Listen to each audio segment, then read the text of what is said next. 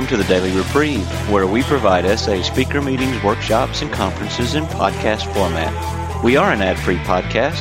If you enjoy listening, please help us be self supporting by going to donate.thedailyreprieve.com and drop a dollar or two into the virtual basket.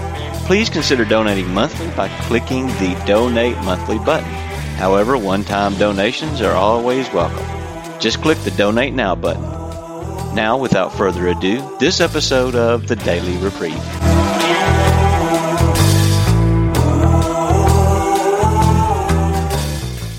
Welcome, everybody. My name is Joe, and I'm I'm a sexaholic, and I'm one of your trusted servants for this meeting. Uh, uh, would would like to start out with a moment of silence and followed by the Serenity Prayer. God, Grant me the serenity to accept the things I cannot change, courage to change the things I can, and wisdom to know the difference. Uh, I'll go ahead and start the sharing. Uh, my name is Joe, and I'm one of the panel members. I'm from Wichita, Kansas. I'm a sexaholic. And, and I'll turn it over to the next panel member. Hi, everybody. My name is Richard G. I'm from the Palm Desert Group. And uh, I got asked about a half an hour ago to be on this panel too. Glad you're all here. Uh, and we have another panel member will be here with us in a few moments, but he's doing some conference business or convention business right now, and he'll be joining us here shortly. Uh, so I guess we'll go ahead and get started. Um, this is a taped meeting, so please use. we're supposed to use the microphone. So when you want to share, please come up and use the microphone. Uh, and if you feel uncomfortable being taped, uh, we respectfully ask that you participate by listening only. Um, and I guess we'll go ahead and start. Um, I guess we're supposed to go about what? Share about 15 minutes each, something of that nature. And so that everybody knows, this uh, meeting is abstinence in marriage for SA. Can I truly recover without it? And this meeting runs from 9:30 to 10:45 in the morning. Uh, I'm, I'm, Joe. I'm a recovery sexaholic. I, I, thought I would go ahead and just uh, share a little bit uh, about this topic and a little bit of, of my past. Uh, I've been in the program now for ten and a half years.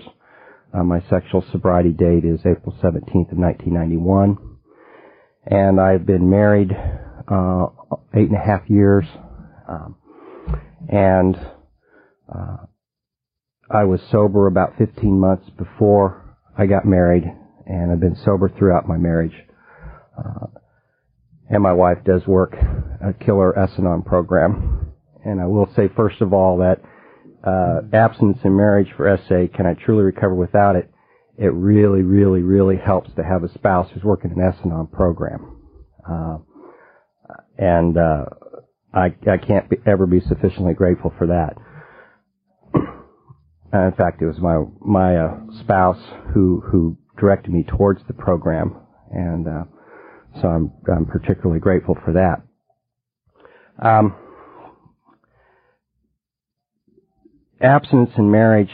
Uh, a lot of people resist this um, this concept. I will say, uh, uh, in in our marriage, uh, the first probably five years of our marriage, probably over half that time, th- maybe even three quarters of that time was spent in sexual abstinence. Uh, it wasn't easy. You know, I learned pretty quickly that uh, it's it's really easier to work this program if you're single than if you're married, because um, abstinence was very easy for me when I was single. There was just no sex. Period. Um, then when I got married, uh, I had to make that adjustment, and that was not a that was not a very easy adjustment to to make uh, from being uh, totally uh, abstinent and no sex of any kind to uh, sex in the marriage. Um, it's been a long, uh, tedious, and um, difficult struggle uh, to get to the point where my wife and me are at today, and that has involved a lot of different things, a lot of of meetings, a lot of working the program, uh, the steps, the traditions. It's also involved uh, going to international conventions, regularly attending our two regional retreats per year, and a lot of service work uh, on the local level, uh, in the regional level, and on the international level. Uh,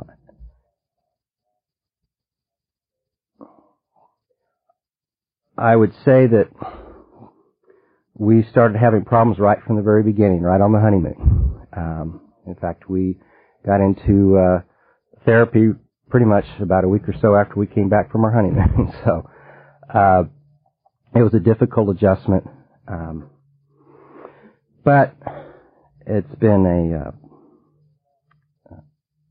a very rewarding journey.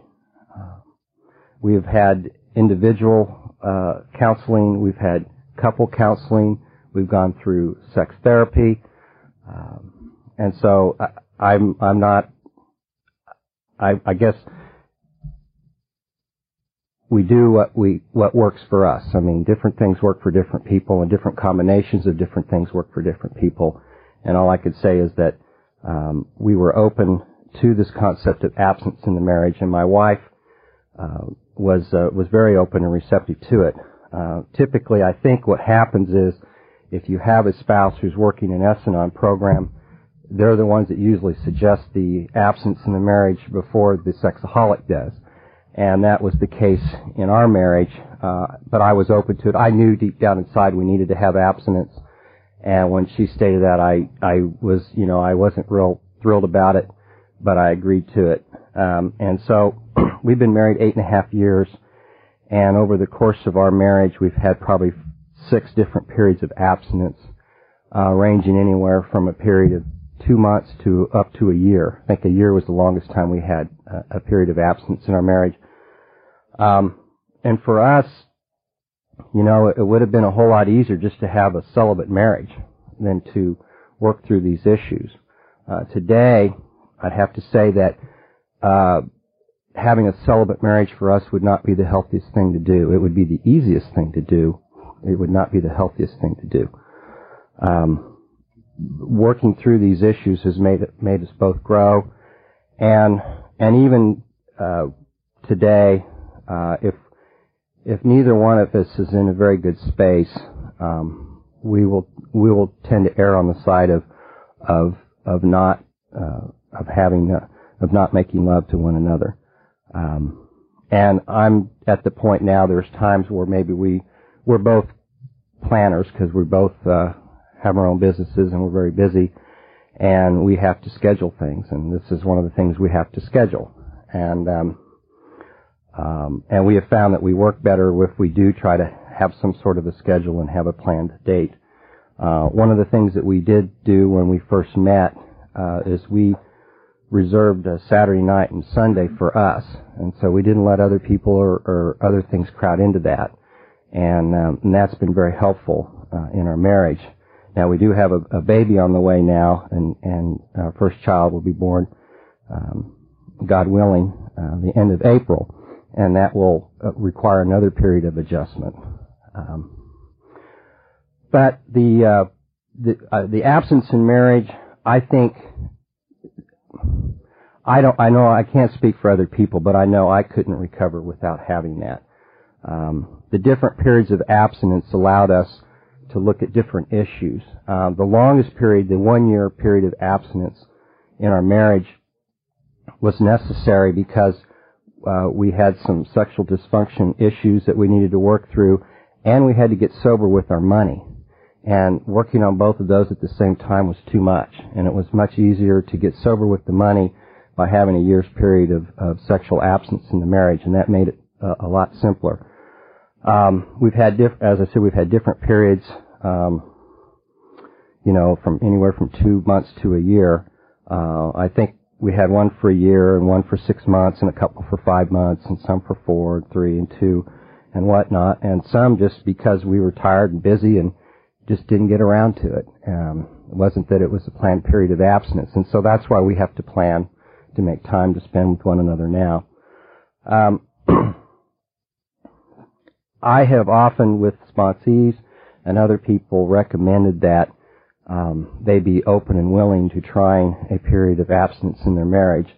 Uh, but obviously, if the if the spouse is not willing to do that, that's not something you force upon the other spouse. Um, and that does it does need to be a joint decision.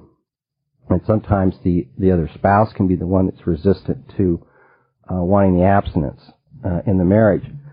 Um, there's been bif- different times where we've uh, experimented in, in, in different ways, you know, of saying, well, maybe we need to go ahead and make ourselves do this, um, and, and later to regret it, and other times that we're glad that we did push ourselves uh, to move forward because you don't hear a lot of people talking about uh, healthy sex in their marriage. Um, it's a very difficult thing to talk about. It's a very difficult thing to uh, practice because there really aren't a lot of role models out there. Um, I will say that there are. I really appreciate it when whenever I do see something of that nature, and I I, I was thinking of um, the movie The Green Mile uh, that recently came out, and I really appreciated that movie because it portrayed marriage in a very healthy uh, way, and I was very grateful that that was uh, was put out there um, because I think that's what's what God intends for my wife and me. Um, but could I recover without it? No, I, I needed it. Um, my wife needed it, um, and uh, we never really had problems with.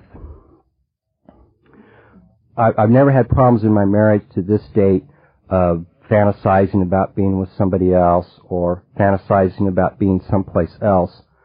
Uh, but I, I have approached it with a kind of a quid pro quo uh, mentality that you know this is part of the marriage contract and that's part of the consideration that goes into the marriage contract. And uh, so there was an expectation there, and I had to let that go. Um, and I still struggle with that sometimes uh, of having that expectation. Um, but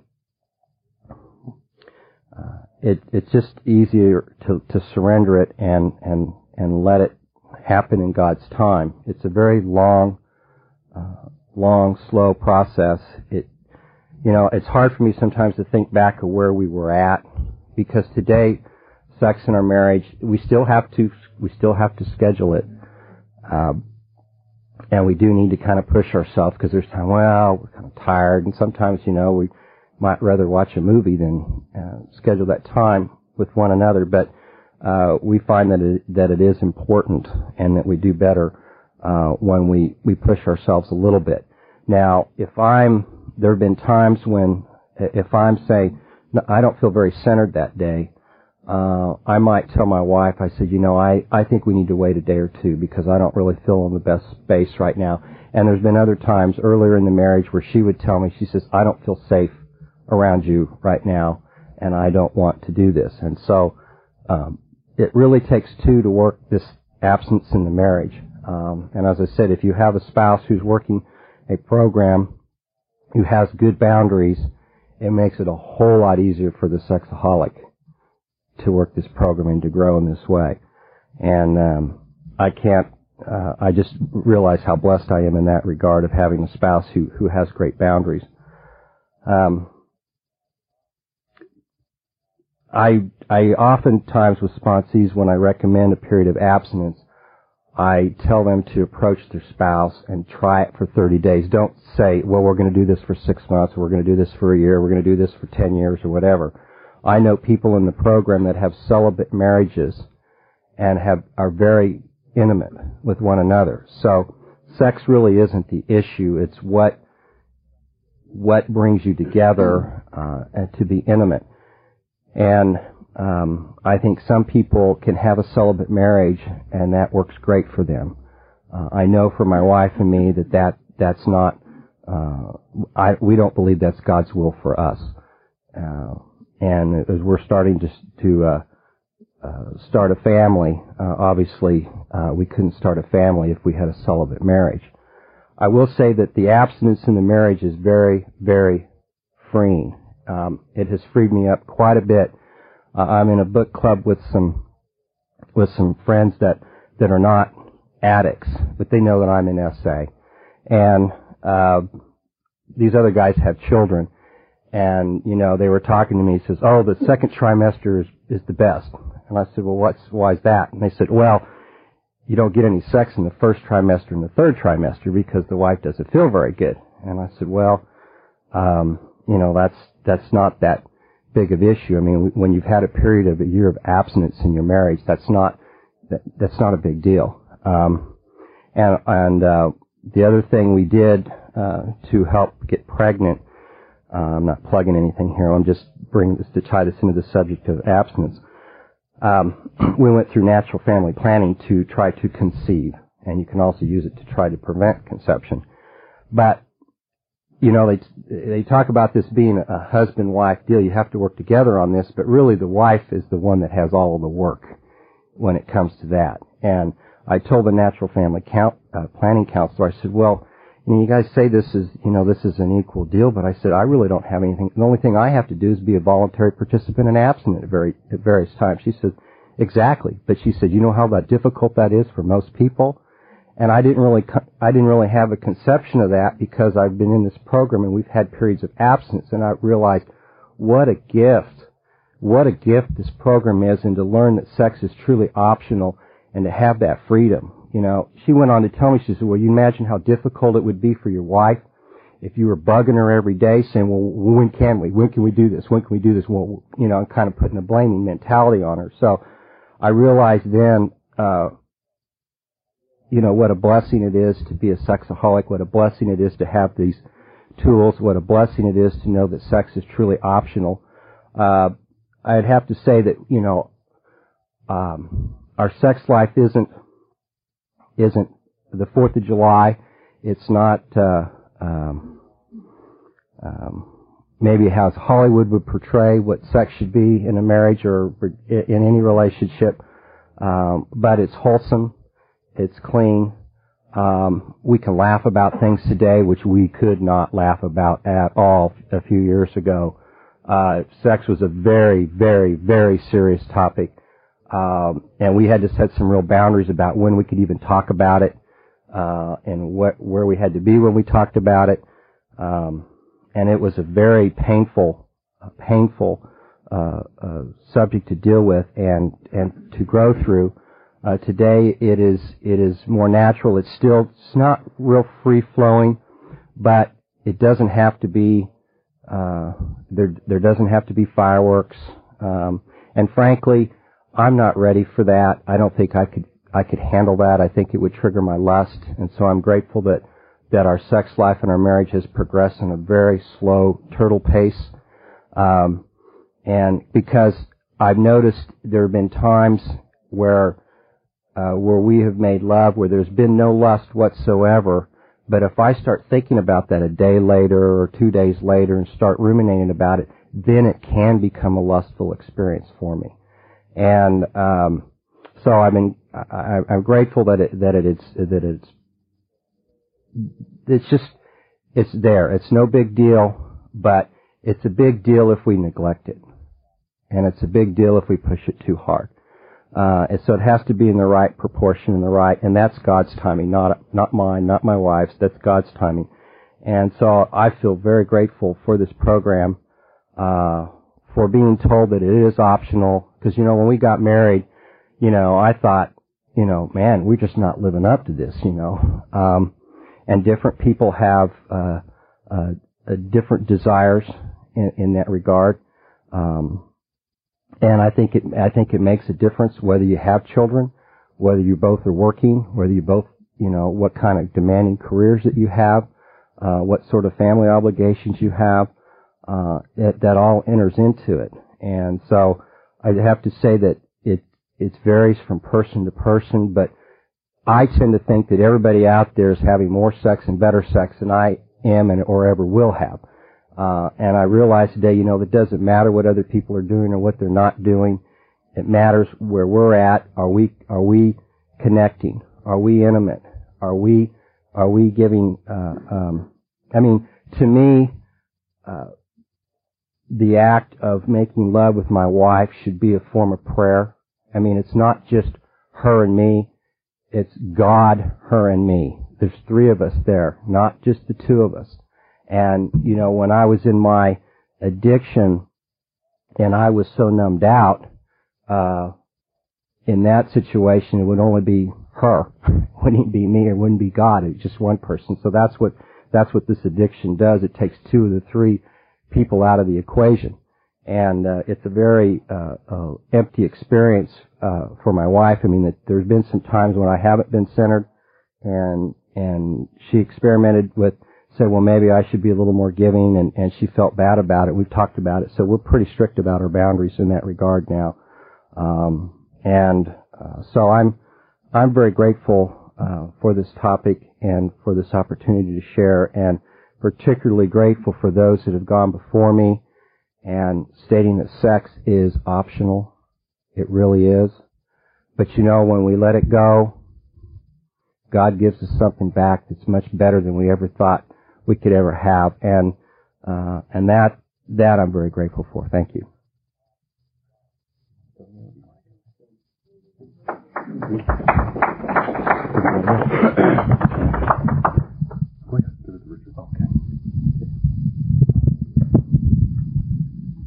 Hi everybody, I'm Richard. I'm a grateful sexaholic. Hi. Um, I'm not as nervous as I thought I'd be. I just want to say I, I, I want to give this to God. This is really um, something that I've I've wanted to speak on. It's my wife and I just um, ended a period of abstinence on the first day of this year, and uh, it was an open-ended period of, of abstinence. And I want to tell you a bit about my story and how we got into that period of abstinence. Um, I came into SA when uh, my my marriage was sort of terrible, and one day when we were standing around the bedroom, my wife turned to me and she said, "This just came out of the blue." She asked me, "Is there something you're not telling me?" And uh, there was so much I wasn't telling her. I felt like I had been hit on the top of the head with a bolt of lightning. Um, I felt like God was showing me uh, a fork in the road, and I could keep going down this road that I had been going on in our marriage, and I could see where it was going. It was just going to destruction, and I could take this other path of the truth and follow it, not knowing where it went but I knew I had to go that way, and that's what got me into SA. It took me probably a year and a half to get any um, sobriety at all.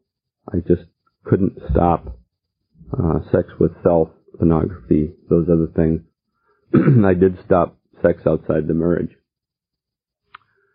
Um, once I did decide to try sobriety, I had several periods of days and weeks and months uh, one period of five months, one period of seven months, and uh, thank you.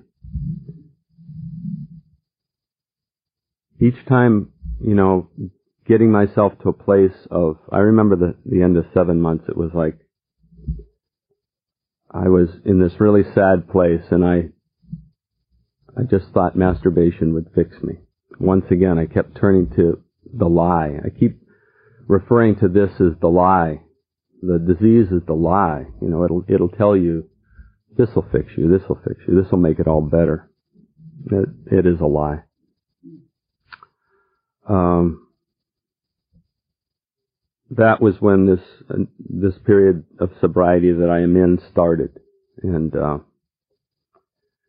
at 364 days, I almost lost it again, but uh, once again made the, the correct decision.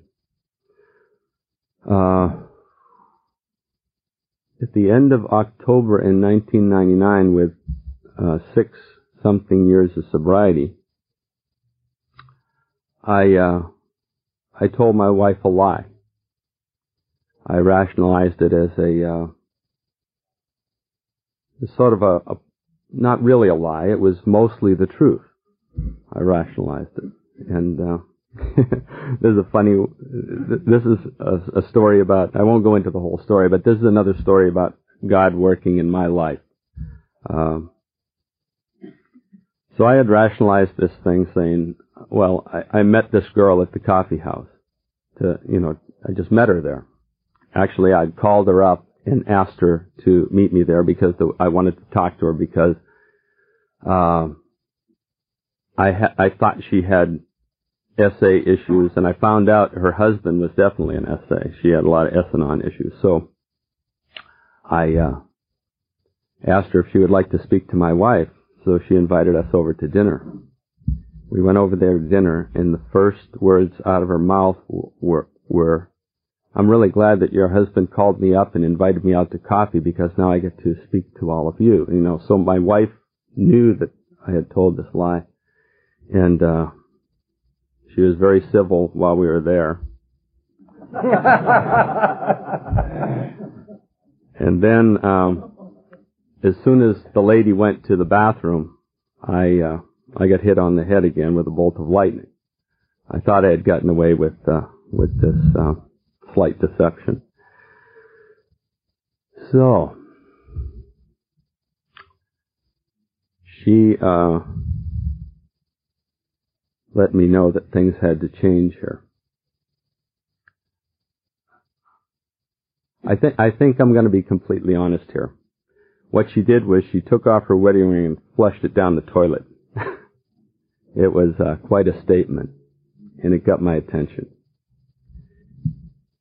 Um, I in in my in my sobriety, I thought, well, here I am, a married married man. I get to be sexual with my wife.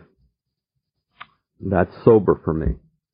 And a lot of the rest of my group uh, are single, and they don't, they're not sexual in order to be sober at all with themselves or with anyone else.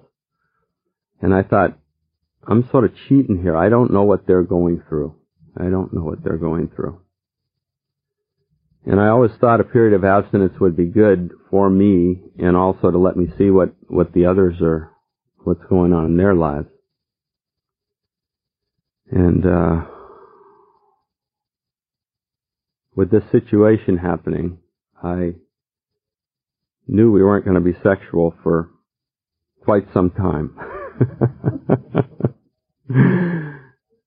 so I asked my wife for a period of abstinence, you know, thinking I'll get a jump on it here. You know, I'll probably get three months or so of uh, a jump start. And she said, uh, you bet we're going to have a period of abstinence. So in the beginning, it was, it was a little diff, it wasn't so difficult because I got thrown out of the house also. Uh, we spent a long time discussing this, this situation. Seems like every time we got back together again, there was, there were these feelings that, uh, that came up I could feel them. I felt the guilt, and I knew what I had done. Um, our sexuality was was good, but not great. It was okay. Um, I always felt like I was the one wanting to be sexual. My wife was always the one that was. I, I always felt like I was pushing her. Um, so we went through a period of talking about it and um, working out what went on there. I really didn't see. I, I kept rationalizing my my actions of uh, what I was doing. I was explaining the situation, why I did what I was doing, um, how I was afraid to talk to her about um, wanting to talk to this woman because um, one of her actions is that uh, she says a lot that she doesn't feel comfortable with something which I always felt like it would be controlling me and wouldn't let me do what I wanted to do. Yeah, that's true. So we went into this period of abstinence and it was a uh, it was an open-ended thing. We weren't saying it's going to be 30 days, 60 days, any time at all. And I knew right from the beginning that that would be good because for me, if I knew it was over at 30 days, I was going to be looking forward to that 30 days. If I knew if it was going to be over in nine months, six months, three months, I would always be looking forward to what's going to happen then. With it just being uh, an open-ended thing, we talked about it after everybody calmed down. We both calmed down and we we talked about it and felt very good about it. What happened uh, after a while is that the pressure of the sexuality just lifted, and for me it was.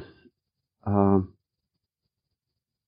before it was always like after a week, after two weeks, after three weeks, four weeks.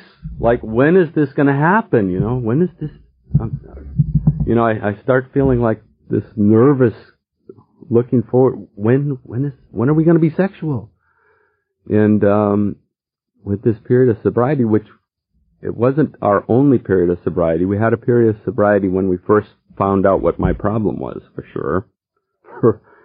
I was in such a fog then I don't remember that, but this one I definitely remember the uh, that pressure of being sexual just lifted from both of us, and such a blessing descended. You know, you can't. God cannot give you something that you don't want to have. If you want to have something else, God can't give you what God wants to give you. And what I wanted to do was be sexual. And what my wife was feeling was the pressure of me wanting to be sexual. And without being sexual, we were free to just explore our feelings and what happened was a, a, deep affection sort of came into both of us. We were, we got to be very affectionate with us. She said that when we were sexual, she always felt like that if she touched me or I touched her, it would have to lead to something. Or if, uh, if she touched me, she was giving me a signal that she wanted to be sexual. And of course, me being the sexaholic, I would like, you know, oh, at last kind of thing. And, um, what the period of abstinence did was free us from all those little games that go on between people that when you're in them, you do not understand what's going on. All you know is that there's uncomfortableness and anger and resentment and retaliation and, you know, these things that happen. What was able to happen is we could just touch each other and look at each other and smile at each other and wake up in the morning and look over and just be so grateful that the other one is here. Um, I often go to bed later than my wife, and uh, one of the things that was just amazing to me would be my wife would I'd come in, I'd climb into bed very quietly so as to try my utmost not to wake her up, and she'd be sleeping over there, and I'd reach over with my foot very slowly and just touch her with my toe, and uh, it would be the most wonderful feeling to just do that. Like after six or eight months of sobriety, just to reach over with my toe. And I never thought there would be anything to compare in this world with an orgasm, you know, making love and having an orgasm with the person you love. But, uh, and it's nothing like a physical thing, but just to reach over and know that the person you love is there and warm and alive and God has given you this person and you're healing from something that you didn't even know you needed to heal from. Uh, just the touch is like, it, it, uh, I just had this image. The, I don't know whether it's on the ceiling of the Sistine Chapel, but God and, and man doing this, and uh, they're just about to touch, and that's what I felt like. Every time I'd reach over and touch her with my toe, it would be like, oh, thank you, God.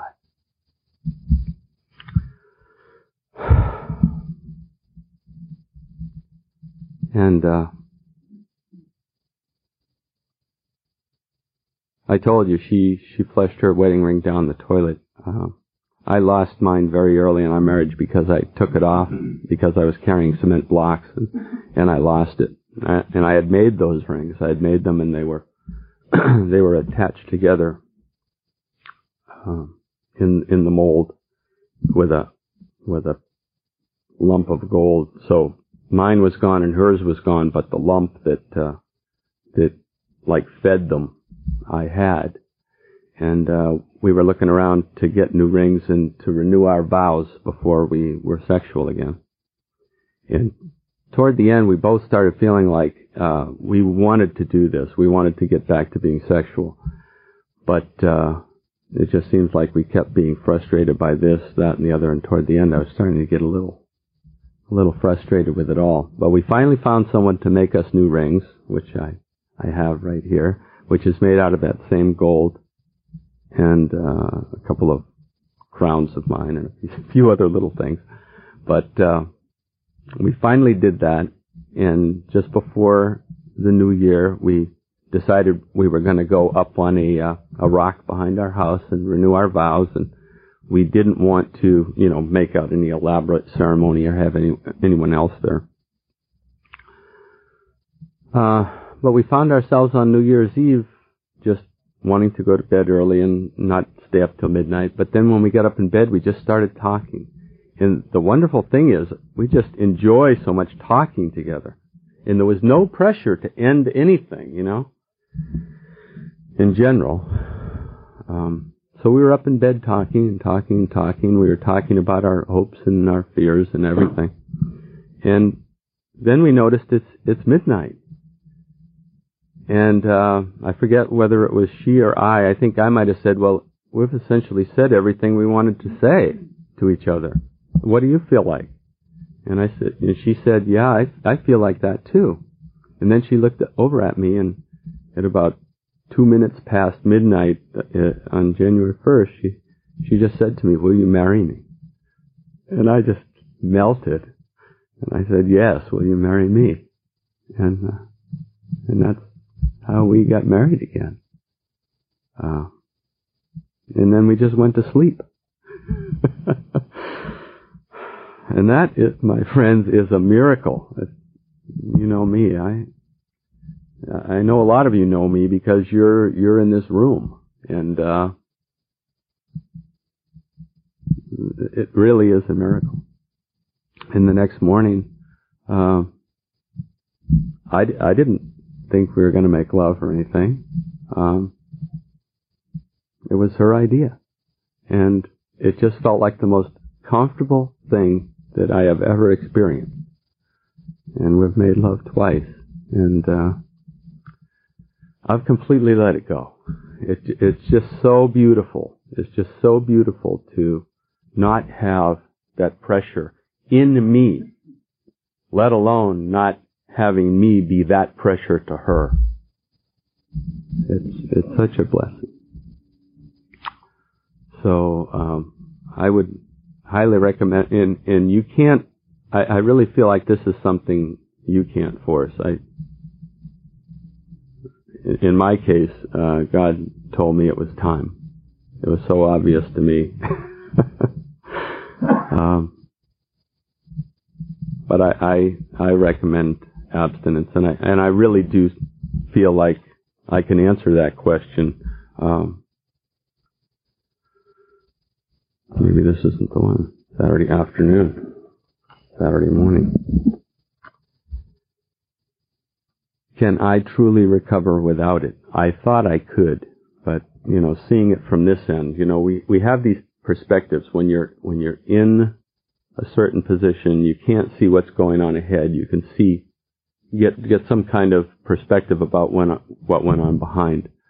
Um, I thought I could I thought I could recover without it. I thought I was doing all right, but from where I am now, I look back and see yeah, I was doing all right, but there's there's another step I can take here. I, I didn't take it. I was sort of, you know, shuffled into it. I was I was standing on the edge, and God gave me that little a little tap I needed to take the step to, into the unknown, and that that was exactly what I needed. So I want to thank Neil for giving me the opportunity to share that. I, I feel just so good about this. That uh, and I'm so grateful to God that that uh, He did give me that little nudge because I needed it. I was I was really afraid to begin that. I was really afraid to begin that. But now that I was now that I've gone through it, I I think we'll probably do more of it later on. We're, neither one of us are interested in doing it now. Thanks for listening.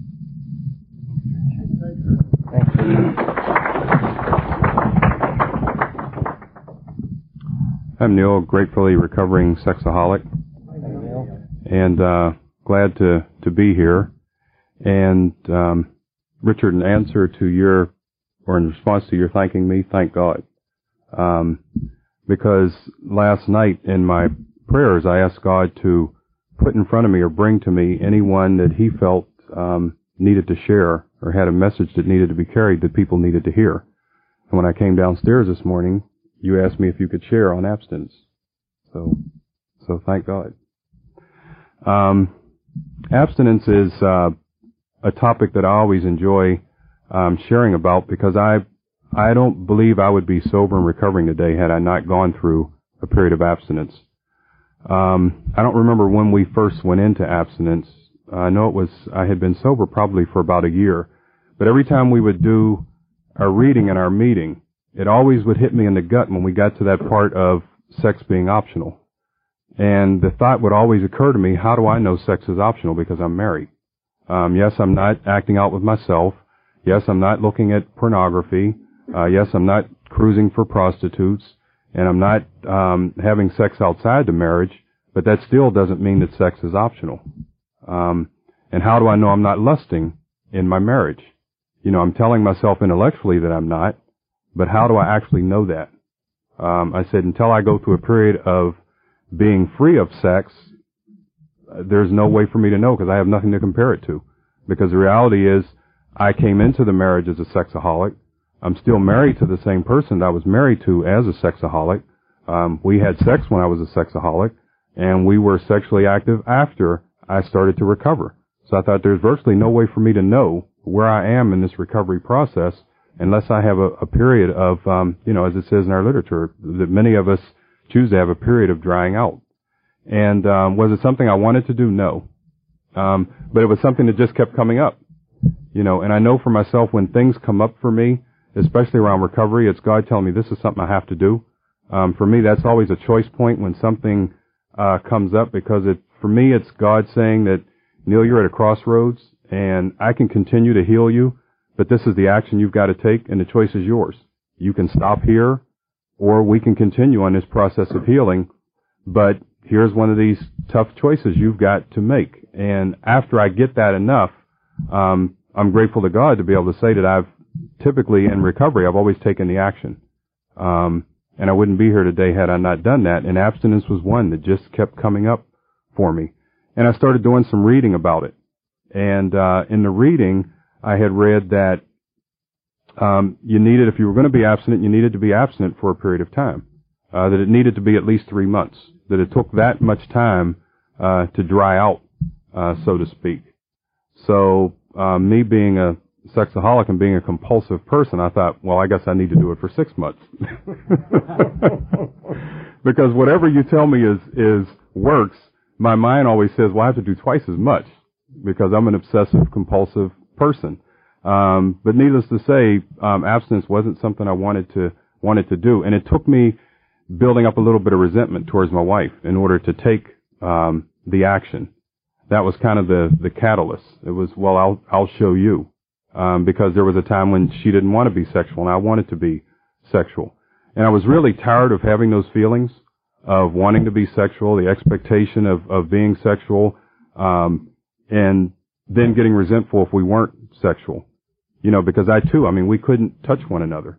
You know, if my wife held my hand, my head said, oh, maybe we're going to be sexual tonight. You know, if she said good morning and smiled, maybe we're going to be sexual. you know, and it was, uh, you know, Neil, this is what people do. You know, they, they, it's okay for a married couple to hold hands and It's okay for your wife to smile at you. It doesn't have to be about sex. But I couldn't separate the two. So we weren't able to be physical with one another without being sexual. And at the time we were going to see a, um, a therapist and we had talked to her about it and she said, the one thing that you have to do is if you're going to go into a period of abstinence, it can't be where you just shut down and separate from one another. You have to be physically intimate with one another and just not sexual. She said because if you just separate from one another, then um, you're just distancing yourself, and that's not learning how to be intimate. Because the goal is to learn how to be intimate. That to mean that the therapist said, "Well, you can just do anything as long as you're not sexual." And so that period of absence didn't last very long. You know, I don't remember what it was, but it was less than a month, I believe. Um, then we decided to try abstinence again and we decided that there needed to be boundaries as to yes, we needed to be intimate, but we needed to define what that meant, um, what intimate meant for her and what it meant for me that was not in a sexual nature. And that was the first time we'd ever talked about sex because sex was something we never talked about. You know, it was interesting when um, a couple of you guys were, or when you were talking about being able to talk about sex and preparing when we couldn't talk about it at all. I mean, it just it just wasn't possible uh, for us to do that because for me, I had all sorts of shame around around sex. It would bring up all sorts of feelings for me um, because of all my acting out, and uh, so I just I couldn't couldn't talk about it. You know, we would start to to argue. Um, so we had to talk about uh, boundaries, and that was a challenge because what she thought was a boundary for me it was well, what's the big deal with that? And and I needed and then it helped me to understand that that's her boundary and it doesn't make any difference what, how I relate to it. It's, if that's a boundary for her, then it's a boundary. And it also helped me to understand and to be able to honor, um, her boundaries as a person. So when we got into abstinence, um, she was doing, Andrea was doing it for me because I felt that I really needed to do this for my recovery. And it was interesting because after about 30 days of abstinence, I knew and I was extremely grateful that God had pushed me into being abstinent because I started going through withdrawal.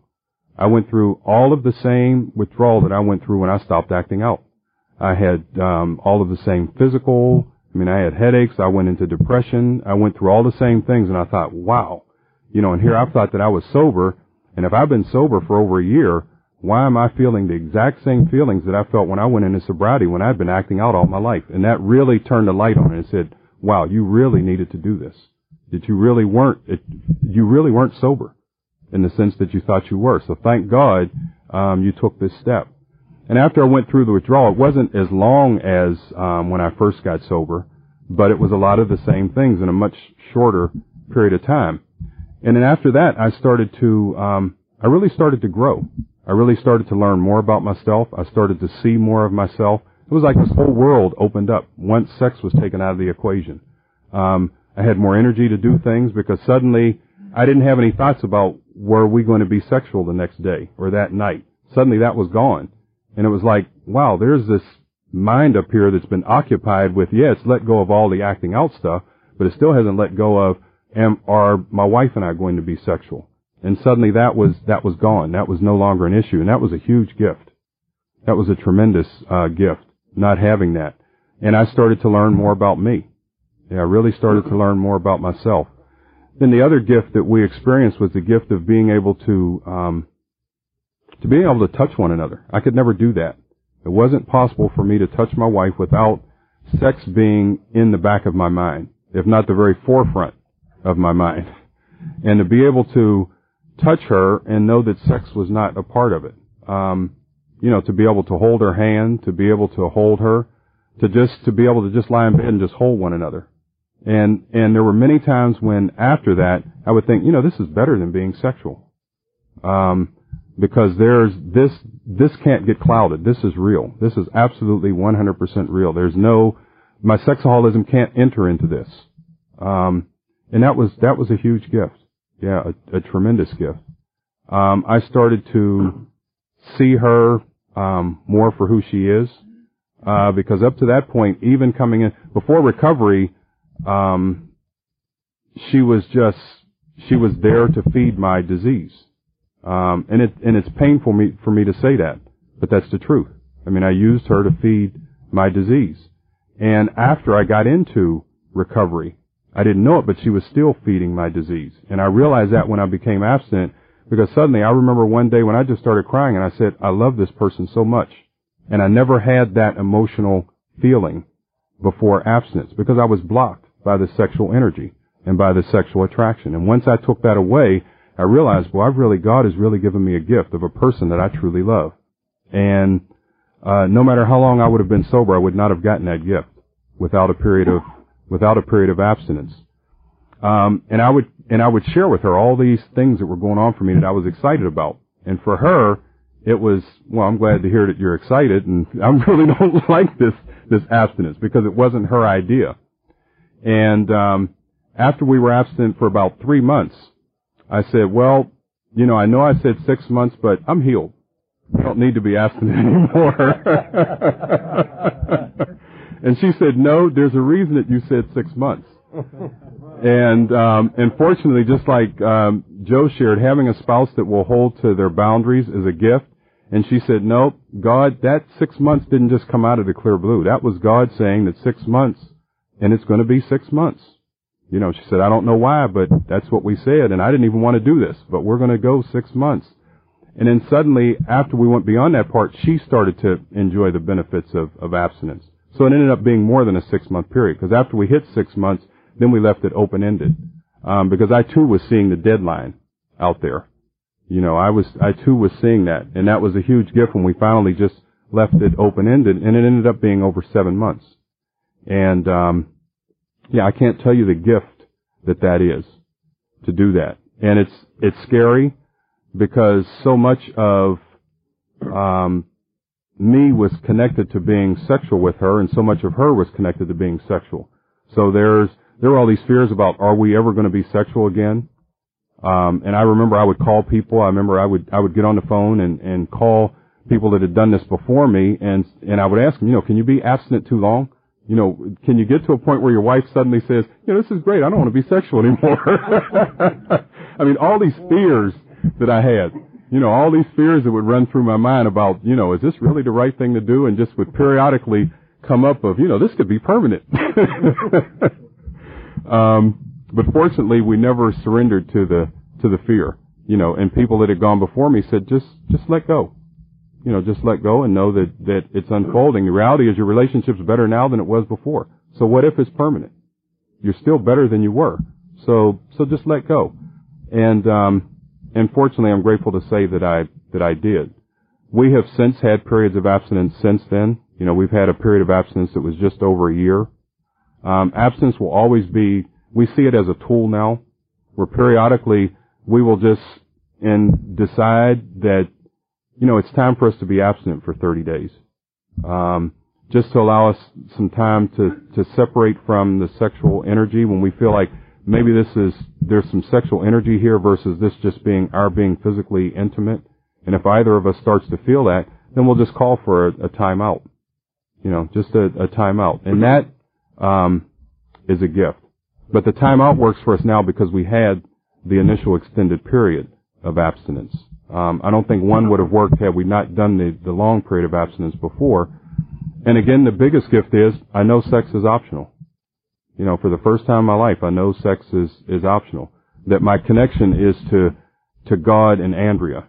That that's where my connection is. It has nothing to do with sexuality. If that were not there, I would not love her any less. And I didn't know that. Yeah, I didn't know that. There wasn't a part of me that, that if she wasn't sexual, that wouldn't say, well, you gotta go find somebody else.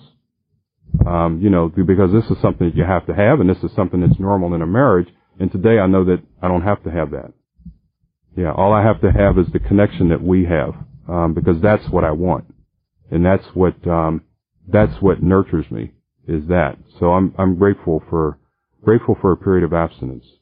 And, um, I highly recommend it to to everyone, and it's something I too suggest to uh, to people that I work with that are that are married. Because again, I, I believe in my heart that our our recovery is very limited without it, and it is. And I also agree with Joe that it's something that you have to come to an agreement with your spouse. You know, I mean, even if she, like Andrea, is initially going into it grudgingly, it's not something where you can just come home and say, "I'm going to be abstinent," and all bets are off. I mean, it, you know, you are in a partnership um, with someone, but don't let that be the reason not to do it. Because we can also go to a place of where I went to with Andrea of, but this is what I feel I need to do for me to continue to get better. And based upon her seeing how our relationship was different and I was getting better, then it's kind of like, you know, saying I need to go to the doctor and, and yeah, there's some care that I'm going to need, um, and I'm going to need you to help me with that care. I wouldn't say no and she wouldn't say no to that. And from that perspective, she was able to say, yeah, it's not what I want to do, but you're sick and if this is going to help you to heal, then this is what we'll, this is what we'll do. Um, and with that, I'm finished sharing. Mm-hmm. Okay. Um, now we will begin the sharing portion of this meeting. This is a tape meeting, so please use the microphone when you share. If you are uncomfortable being taped, we respectfully ask that you participate by listening only. Um, would anyone like to share their experience on the topic or to ask a question of the panel?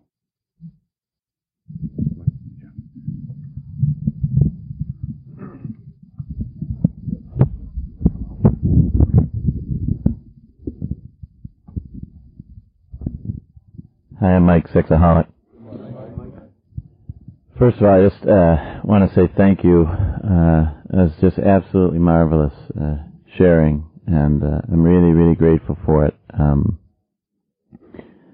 my experience in that area is, is somewhat limited. Uh, three months before we got married, my wife and I entered a period of abstinence, and at that time I was in a, another S program. Um, and then throughout our marriage, uh, we've never had an agreed upon period of abstinence. Uh, we've talked about it frequently, but we've never done it. But we did have one rather long, surprising period of abstinence from my point of view, which might be worth sharing about a little bit. Um, it was uh, right after my daughter was born in 1994, and we were at a period then when if we were sexual, my wife initiated it. So it wasn't really a period of abstinence, but at least I was out of the loop of being in the decision making process and it gave her some freedom to determine what she wanted to do and, and it, it gave me some sense that sex was optional, although there was always the when is she going to ask thing going on, but at least it wasn't when am I going to ask thing going on. So anyway, uh, we were in this period though of, of about six months to a year where she was the whatever initiator, whatever you want to call it. And uh, after the baby, there was uh, we we basically had a three month period of abstinence uh, based solely on the fact that my wife never said anything for three months, and my part of the deal was I won't say a word. And I won't say any nonverbal words either, if you know what I mean. There's a lot of ways you can communicate with your wife about that topic without opening your mouth, you know. Uh, so after about three weeks, I'm thinking, well, you know, she just had a baby, relax. After about six weeks, I'm thinking, well, Christ, we've had that baby a hell of a long time. and, and it just went on and on, and I went through a period of just fury, thinking, well, what, what are you waiting for? And, uh, I can't tell you the number of times I just wanted to say, look, I know I'm not supposed to say anything, but for your benefit, let me mention that you haven't said anything in 47 days and 2 hours and 12 minutes, you know.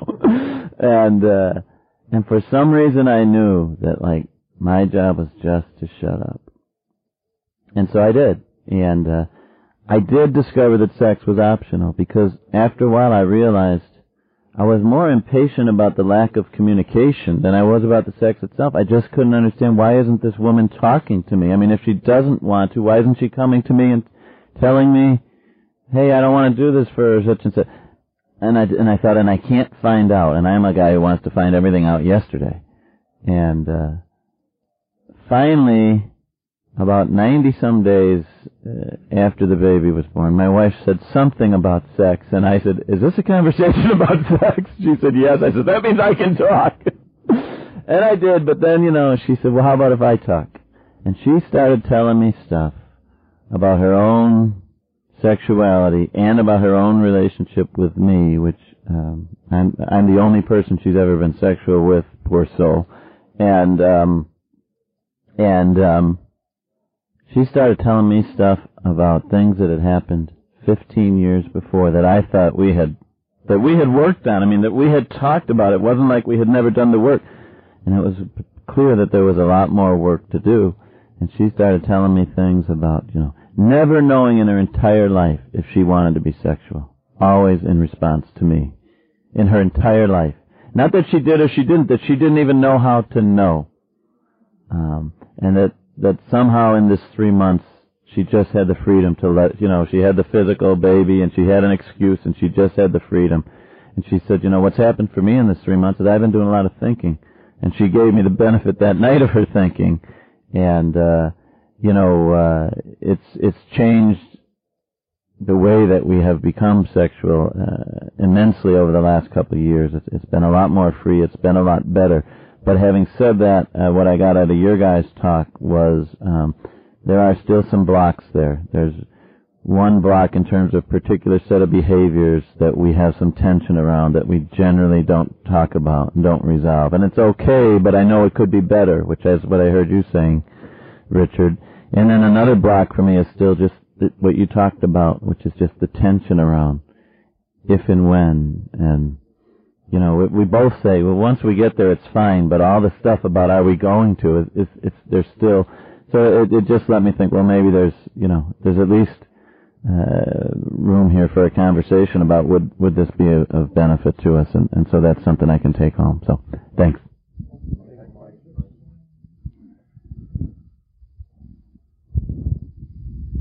I'm Harvey, a sexaholic. Uh, I'd like to thank thank you, folks, for uh, sharing. Each each one of you have touched me in a different way. Um, I've been working on my abstinence throughout the last few years, and it's just recently that I have surrendered to the process. Uh, the other times, I think I was white knuckling it and uh, wasn't relying on God, and it truly seems like a different experience now there's no struggle involved and we're actually getting benefits from that. Um, in the past, if my wife as much as grabbed my hand, as you had said, I would think she would want to be sexual right then and there. And it makes perfect sense because if a woman smiled at me in a store and at an intersection, I figured she wanted me. So, you know, if I went home, my wife touched me like that, you know, just went hand in hand. And, um, you know, it's interesting you talk about the open-endedness of the abstinence. I'm currently at eight weeks, and uh, in this marathon of abstinence, I can see the finish line. Now I'm seeing that it may not be there at 90 days, um, and it seems like it would be helpful not to have that pressure again of being there. Um, and you know, I'm proud to say we we just got new rings this past Friday you know, which was a wonderful experience. And uh, I'm interested to hear how you guys did your vows because uh, we may go ahead and do that. One specific question I had about abstinence was where uh, erotic dreams and you know wet dreams play into into abstinence. Because uh, I know it is it has been talked about in a few of our meetings, some of the literature. I want to know what the board's stance on that was because it, seems to happen. I've talked to other friends in the program, and uh, they say, "Well, I haven't. That hasn't happened to me since I'm 14 years old." And it pretty it it, it happens to me, you know, every four or five weeks, and uh, I consider it a blessing, a freebie. But uh, you know, I don't know because when I do dream, there's a certain amount of consciousness there, and you know, I'm aware aware of certain things, and I you know, I just uh, wondered what your experience, strength, and hope was on that subject. With that, I'll pass. Thanks.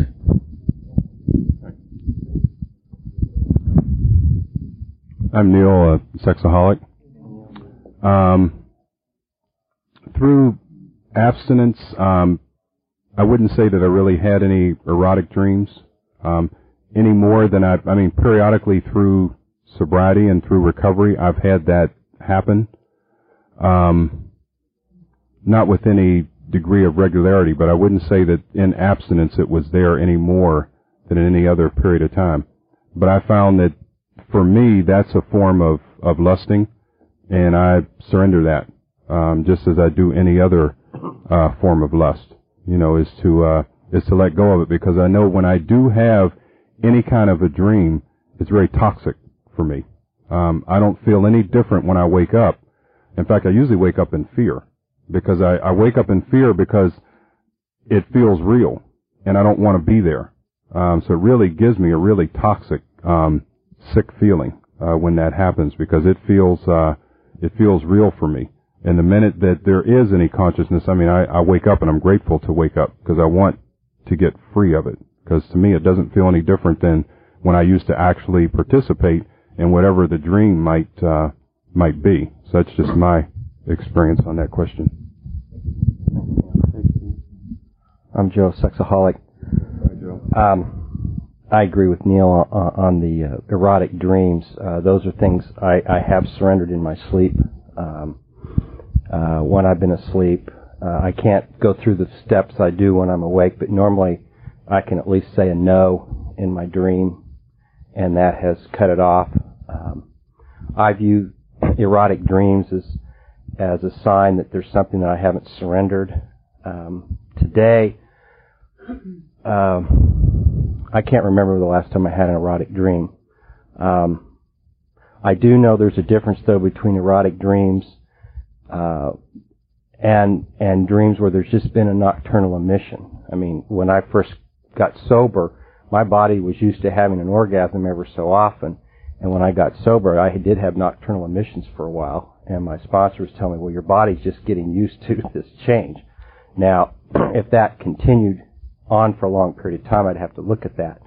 Um, that that's not been a, a an issue uh, for quite a long time. But the uh, I find today if I have a problem with the dream, and I I, I can remember one I had where I had convinced myself in, in my dream that masturbation was not acting out, and that's not a good sign. Uh, unfortunately, I don't know if I was able to surrender that at all, but I woke up and I and I realized, you know, I, and I think that was my higher power waking me up, saying, "Get with the program," you know. Uh, and so I, I got on my knees right away and surrendered it. Um, there was a period early on in my recovery where I had done some therapy work and did an inner child workshop, and I was very, very vulnerable. And I know there was a point there where I um, wanted to really act out really bad, and and, um, and woke up and got on my knees. And I know the therapist at the time told me he thought if I had acted out at that point in time, it may spiritually killed me. I may never ever recovered, had any recovery.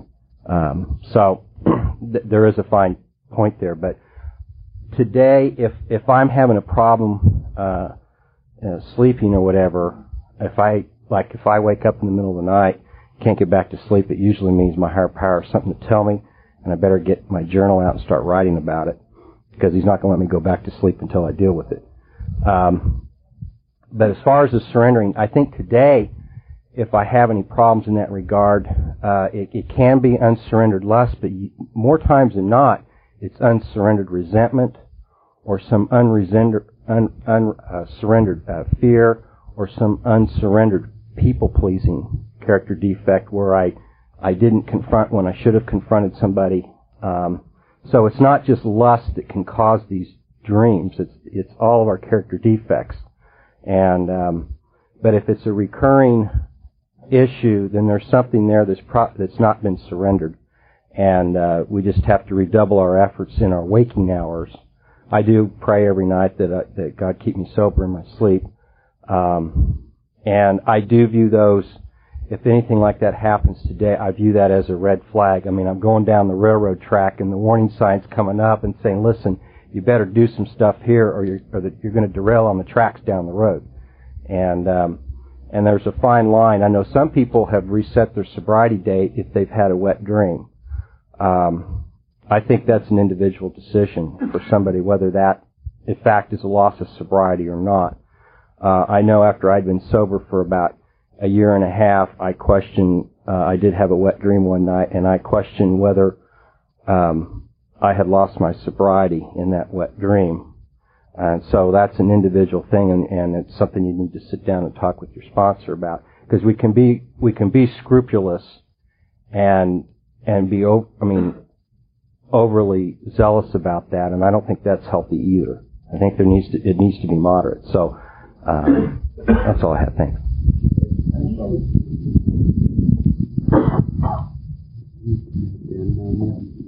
Do we have to end now? I'm Richard. I'm a sexaholic. Um, hi. I had an erotic dream about, uh, I'd say within the last week and a half. And in the dream, I was, I was sort of a, not a willing participant, but sort of like neutral. It was happening to me. And being a sexaholic, I, I didn't say no, no, no in my dream, but it was happening to me. I, when I woke up, I had definitely a shift in consciousness. I knew that I'm awake now. I want to be sober. I don't, um, I forget what your name was, but you mentioned that it's like a freebie. To me, it definitely wasn't a freebie. It was like something that, uh, that was disturbing. Um, because I want to be in a place, even in my dreams, where I'm able to say yes or no to something. I wasn't able to say no. I, I know I was not saying yes, yes, yes, like I did back before I had any recovery. Um, but I did, I did ask God to help me with this, you know, because uh, it, it just told me about where I was at in my sobriety. You know, I still have these dreams occasionally, but uh, when I wake up, it, it's a disturbing thing to me because I, I really feel like the only sexuality I want in my life is with my wife, and that's only when um, we both want it now instead of me being the one who wants it and her being the one that sort of gives in. The wonderful thing about this period of sobriety is we when we ended it, we we were like teenagers. We didn't know what to do. We didn't know how to do it, you know. And and it was just so nice to have it flow and be uh, together and be sort of finding out about what this new thing is. And that that was just so wonderful that I I don't want anything else. I I want I want it like that. And uh, yeah, dreams dreams are something else that I don't quite understand. Thanks. Thanks, Richard. Okay.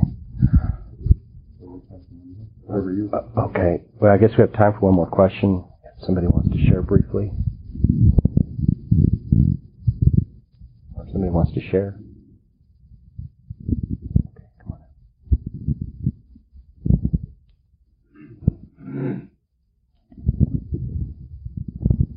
Hi, I'm John, recovering sexaholic. Hi, Um, I'm in the midst of a period of abstinence with my spouse, and one of the I have a question for the panel, and that is, how do you separate sort of attraction to your spouse from lusting, and where do you know when you're crossing a boundary on that?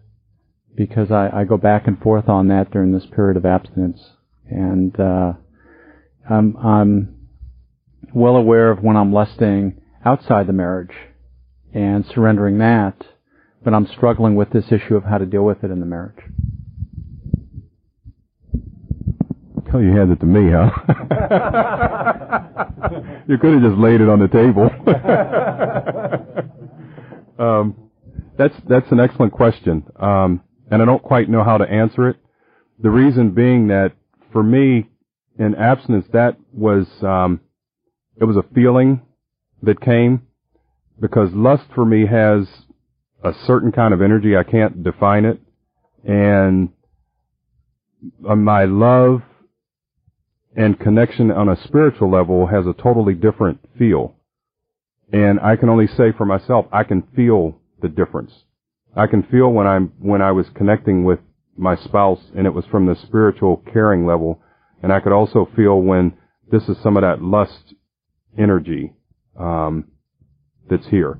And that was something that was there for me in the early parts of abstinence, but that was something that as we went, got further into abstinence, something that dissipated.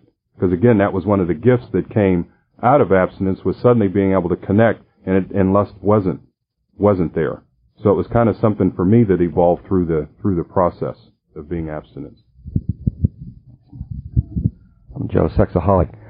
Hi, Joe. Um, I think it is very, sometimes it's very difficult to determine uh, what's going on. I, I think if I'm thinking about or ruminating about it or thinking about it very much, it's probably lust. And if I don't know what it is, it's probably lust. Um, and so it's, I think agree with Neil. I, I mean, I know what feels healthy and what doesn't.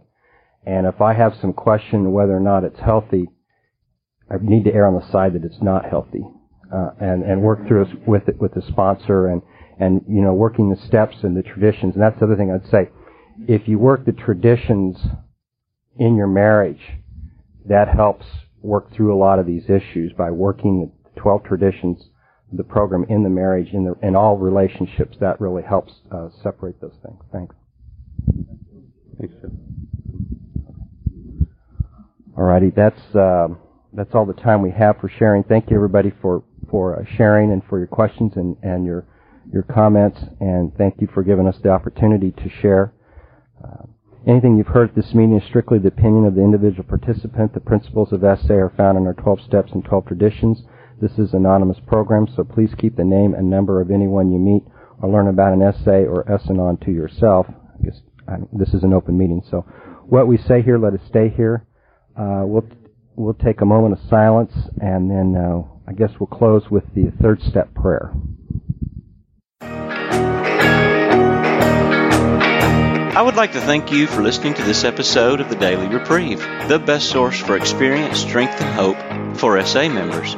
Please subscribe to this podcast to be alerted of new episodes.